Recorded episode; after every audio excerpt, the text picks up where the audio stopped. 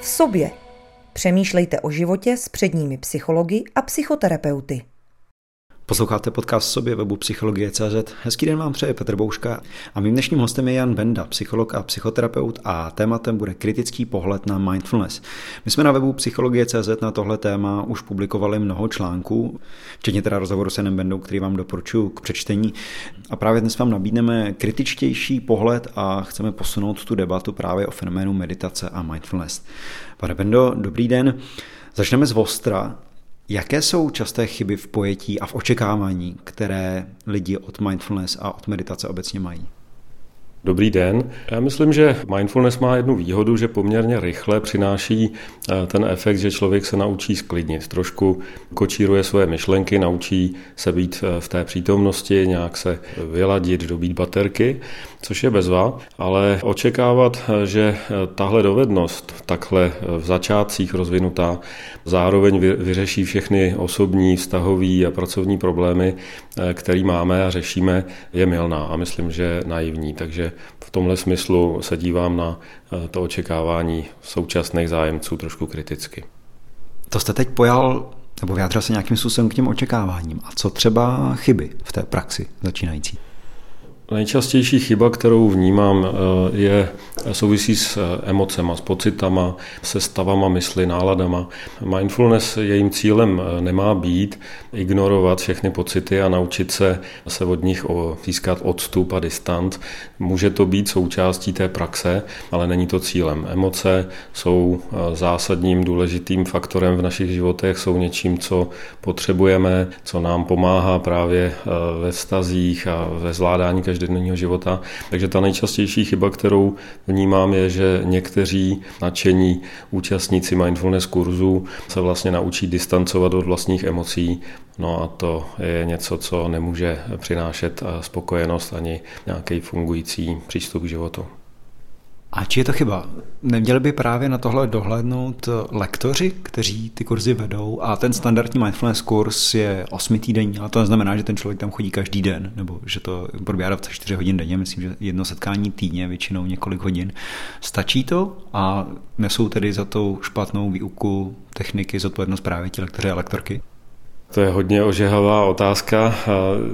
Dejme tomu, že můžeme říct, že lektor, který učí mindfulness lidi, by měl mít poměrně hlubokou a rozsáhlou zkušenost s všímavostí a vůbec se zvládáním emocí a tak dále. Takže je to asi případ od případu. Jsou lektoři, kteří znají mindfulness do hloubky, věnují se jí roky, strávili s tím hodně času, jsou to třeba i zároveň psychologové, terapeuti a tak dále, kteří se zabývají emocemi i na profesionální bázi, potom předpokládám, že se to odrazí v tom kurzu a může být všechno v pořádku. Samozřejmě pokud někdo vyučuje mindfulness a nemá odpovídající zkušenosti, tak jsou tam ty rizika, že vlastně navádí ty lidi přesně k tomu, co ve finále nejenom, že nefunguje, ale možná může být i nebezpečné. Co to podle vás jsou ty odpovídající zkušenosti a jaké zkušenosti máte vy? Odpovídající zkušenosti.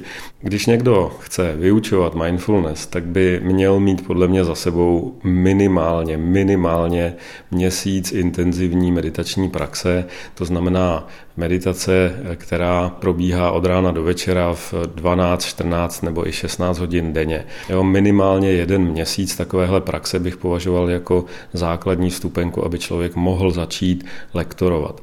I to je laťka velmi nízká. Třeba v Asii, kde já jsem pobýval mnohokrát, člověk musí nejprve dosáhnout osvícení 1. stupně aspoň a pak takových 10-15 let naslouchat tomu, jak učitel zkušený učí svoje žáky, než se může stát učitelem mindfulness. Takže vidíte, že jsem tu laťku hodně snížil, tohle považuji fakt za minimum. Jaký já mám zkušenosti, věnuju se všímavosti 23 let, absolvoval jsem, neřeknu vám z hlavy, kolik takových těch měsíčních, 2měsíčních retreatů, ale mohlo jich být tak, já nevím, 8, 10.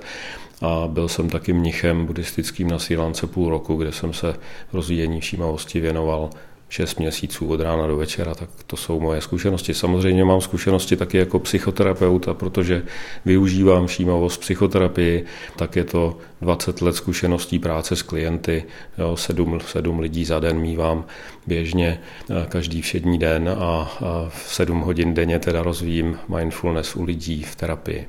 Vy jste zmínil, že člověk musí dosáhnout prvního stupně osvícení a teď se dostáváme k prvnímu velkému tématu, kontroverznímu v rámci mindfulness v tom západním pojetí a to je právě ořezání o nějakou tu spiritualitu a o ty buddhistické kořeny. Jaký je váš pohled na to? Myslím, že to vytržení všímavosti z toho původního kontextu právě sebou přináší určitý rizika. V tom tradičním pojetí, tak jak je všímavost předávaná na východě v rámci třeba Budhova učení, je součástí takzvané 8členné stezky, která vede lidi k poznání moudrosti a k dosažení vnitřní svobody. Ta 8členná stezka má vlastně, kdyby se to trošku shrnulo, takové 3 pilíře, jedním z nich je etika, druhým je rozvoj nějaké moudrosti a třetí je potom ta meditace a soustředění. Když vytrhneme tu meditaci z tohohle kontextu a neřešíme etiku a nemáme k tomu takzvanou moudrost, to znamená nějaký know-how, který určuje, k čemu má být vlastně ta meditace určená a kam má být směřovaná, to je riskantní, protože potom mindfulness okleštěná o tyhle ty další prvky hrozí, že bude zneužitá nebo se zvrtne způsobem, který je neprospěšný.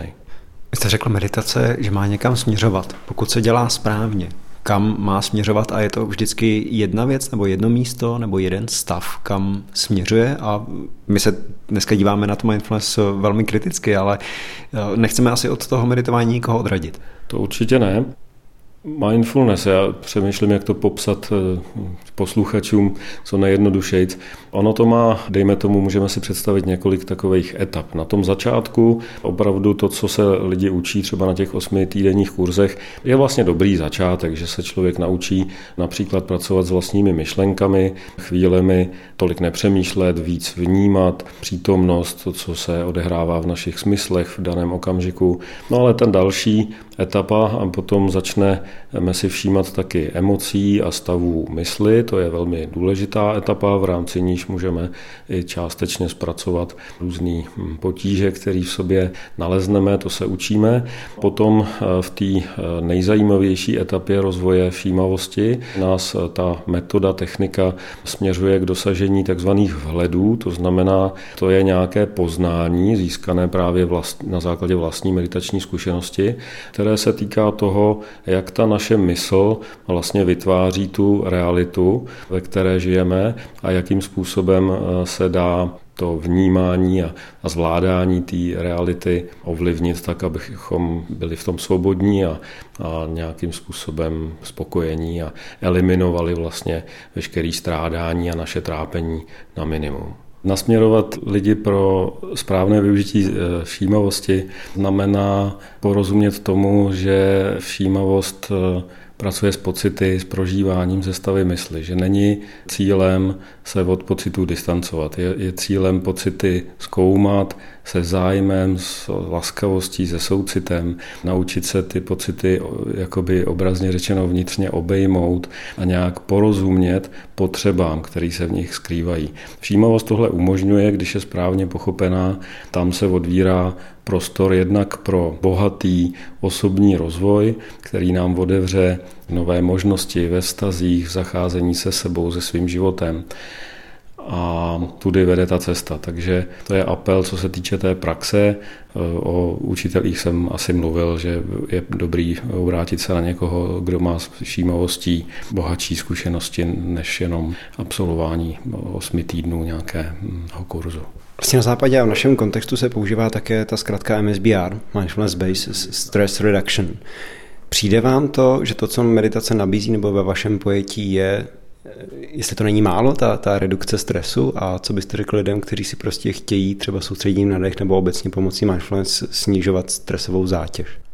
Má to své úskalí právě v tom pojetí, jak vlastně ten stres snižujeme, že to, co si osvojí účastníci během pár týdnů, má svoji hodnotu, ale mindfulness nabízí mnohem víc.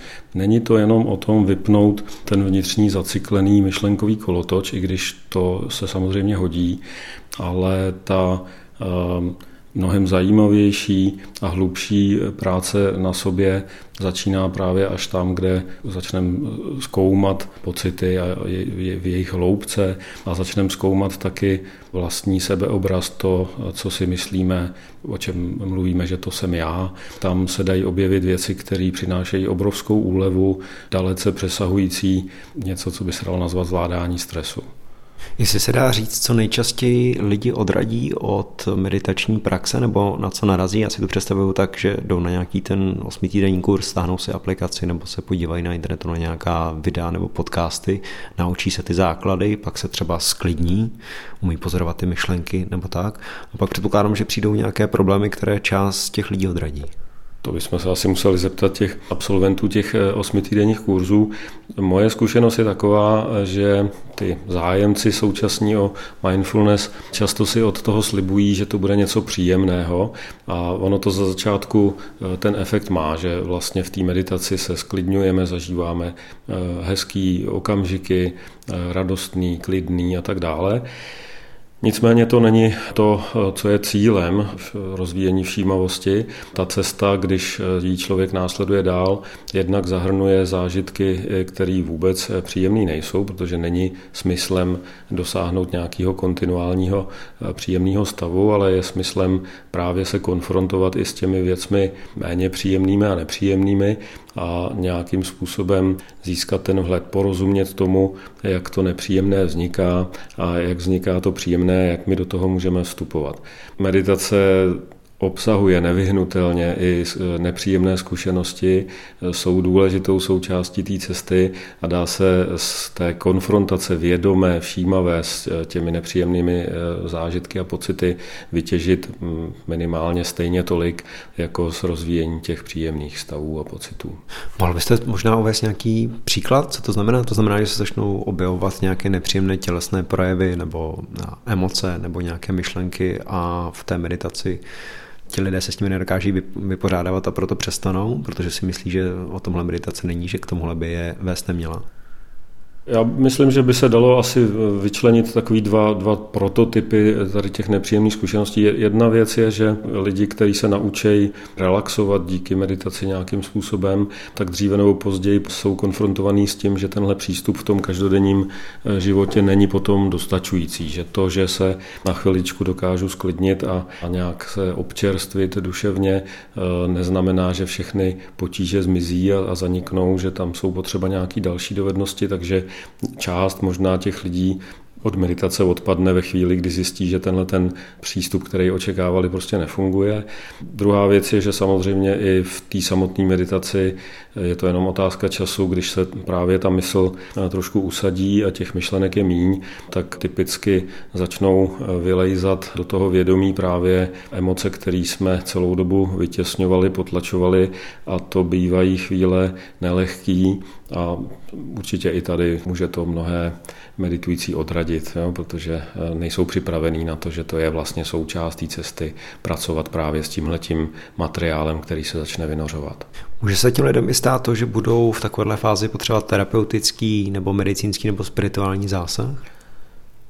Určitě je dobrý zmínit, že se hodí na cestu rozvíjení všímavosti mít právě toho kompetentního průvodce, což může být teda nějaký dobrý, zkušený meditační učitel, anebo v našem případě tady u nás na západě to může být velice dobře kombinovatelné právě s nějakou psychoterapií. Ta meditace jako taková, když bychom jenom meditovali, nenahrazuje psychoterapii, není ani smyslem té meditační zkušenosti řešit osobní problémy, které si v sobě neseme z dětství. Je určitě dobré to zkombinovat například s psychoterapií. Myslím si, že tady na západě nevyhnutelně se vyvine nějaká platforma, která kombinuje terapii a meditaci, že ta samotná meditace, na tu my nejsme jakoby připravený, je to trošku rozdíl mezikulturní, že když meditujou Sinhálci nebo Thajci, začínají trošku z jiné startovní čáry než my západáci, kteří jsme typicky minimálně neurotičtí a máme v sobě spoustu nespracovaných osobních témat, které je potřeba zpracovat, a v té meditaci se zasekneme v té fázi, pokud tenhle materiál se vynoří a my nemáme žádného průvodce, který by nám pomohl to zpracovat. Tohle možná trochu zjednodušující otázka, ale doplňuje spíš meditace terapii nebo terapie meditaci? Přeci jenom ta posloupnost by asi byla logická, že člověk by zpracoval nejprve ty svoje osobní záležitosti, které v nás jsou, a teprve potom by začal meditovat. Čili spíš meditace může začít tam, kde končí psychoterapie, když bychom to měli nějak seřadit. Není mindfulness podávána příliš složitě, protože základy meditace, a možná to moje naivní představa, ale myslím si, že vysvětlíte v pár větách, ale třeba ta legendární kniha Johna Kabata-Zinna Život se má katastrofa. O Zinnovi se říká, že přinesl meditaci západnímu světu. Tak má v českém překladu od nakladatelství Jan Melville 616 stran. To, že samozřejmě je možné tu základní ideu, co je mindfulness a jak ji rozvíjet, je možné říct několika větami, bez pochyby, ale na druhou stranu mluvíme o metodě, která opravdu je vlastně celoživotní cestou nějakého osobního a transpersonálního rozvoje, takže je to asi stejné, jakože kdybychom měli definovat matematiku, tak můžeme to říct jednou větou, ale když do toho chcete proniknout, tak pravděpodobně není problém napsat o tom 600 stran. Vy jste řekl, že to je cestou i transpersonálního rozvoje, s tím je samozřejmě spiritualita neoddělitelně spjatá. A když třeba školíte v nějakých firmách nebo ve velkých korporacích kurzy mindfulness, tak tohle zmiňujete, nebo tam to nechtějí slyšet?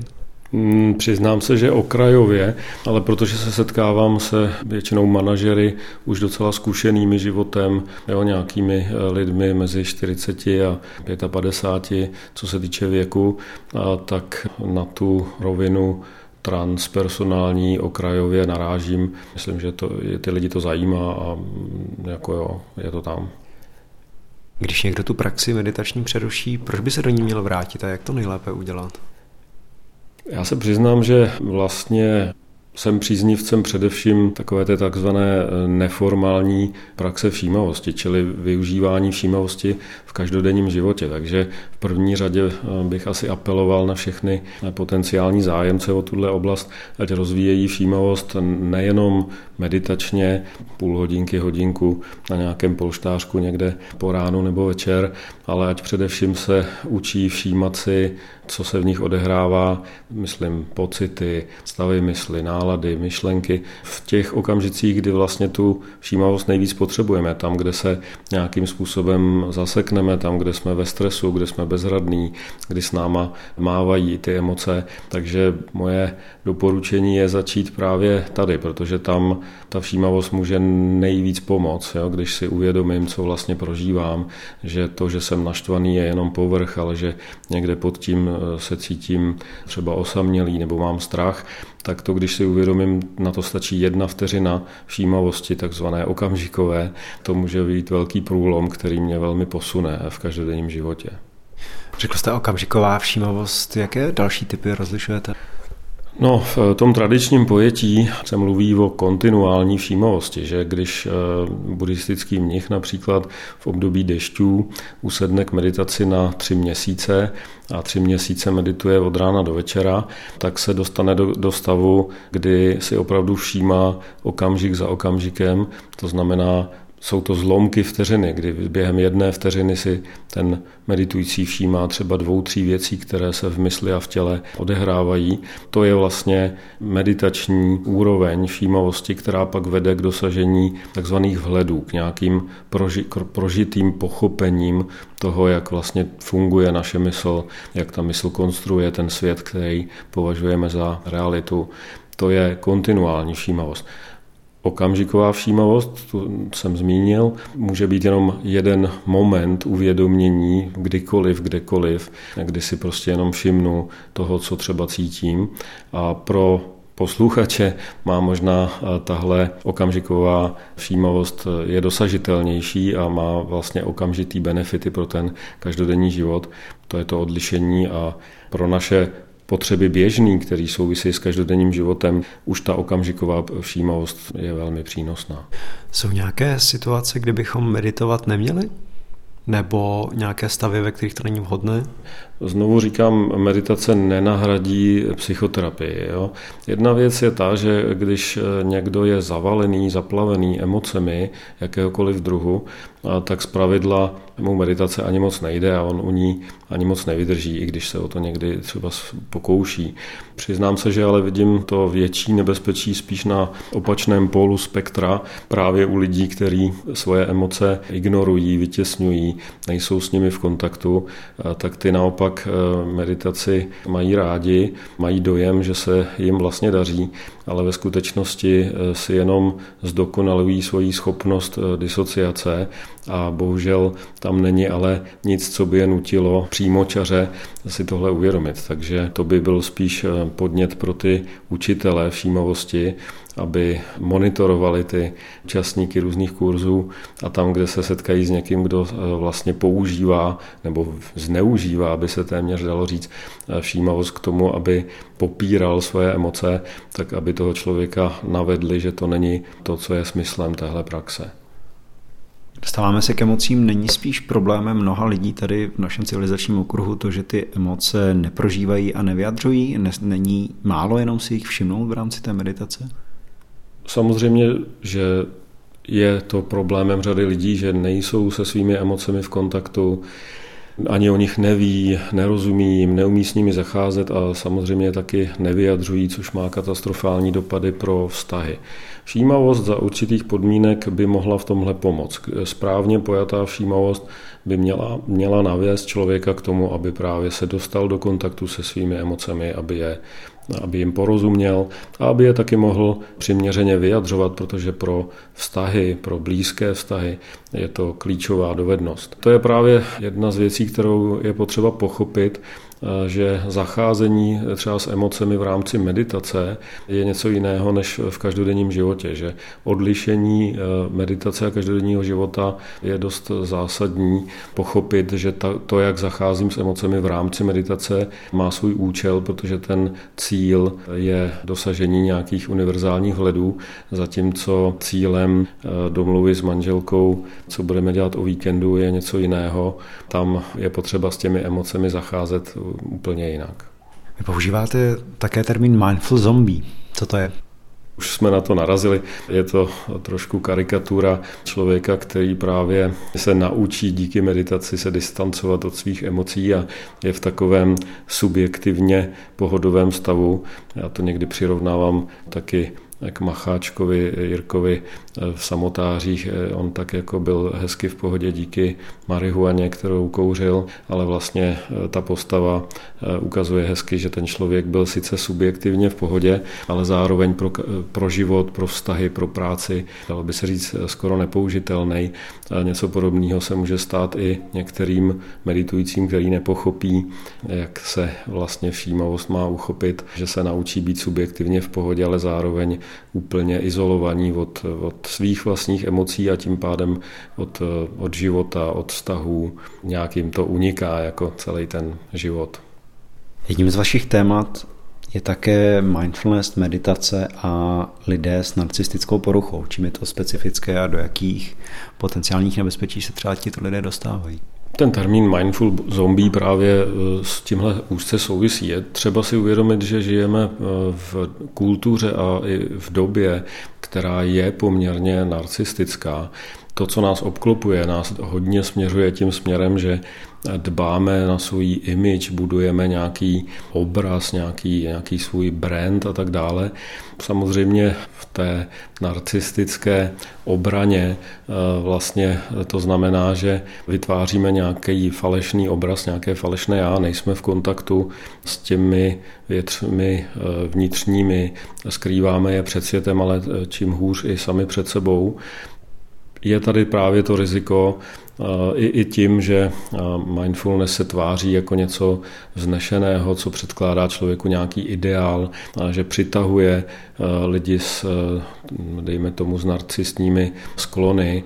A pokud dopadnou tak, jak jsme řekli, to znamená, že vlastně se odříznou od svých emocí, tak si posílí tu iluzi vlastní dokonalosti, ale ve skutečnosti je to tragický a smutný omyl a zneužití všímavosti. Můžeme si meditováním také nějak ublížit, ať už sobě nebo svému okolí. Já chápu, pokud se teda odřízneme od svých emocí, tak si tím můžeme zhoršit třeba nejbližší nebo i vzdálenější vztahy, ale co ještě nějaké jiné problémy při špatném provádění meditace nebo při špatném uchopení meditace?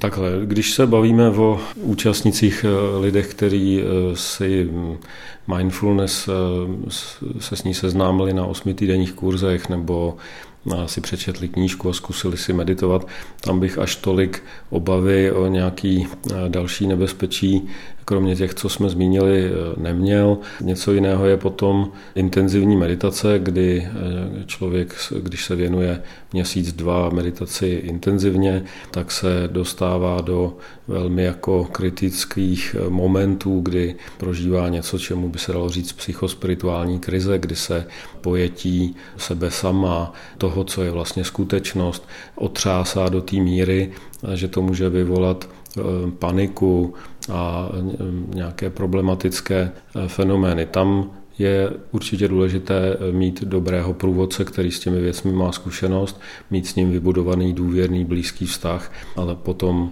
jsou tahle rizika eliminována. Psycholog a psychoterapeut Jan Benda mluvil v podcastu V sobě webu Psychologie.cz o mindfulness a kritickém náhledu na ní. My se na podobné téma budeme bavit ještě jednou a tentokrát o vnitřním a vnějším světě a v takovém kritickém pohledu budeme pokračovat. Pane Bendo, já vám děkuji za vaše dnešní slova a těším se příště. Naslyšenou. Díky, naslyšenou.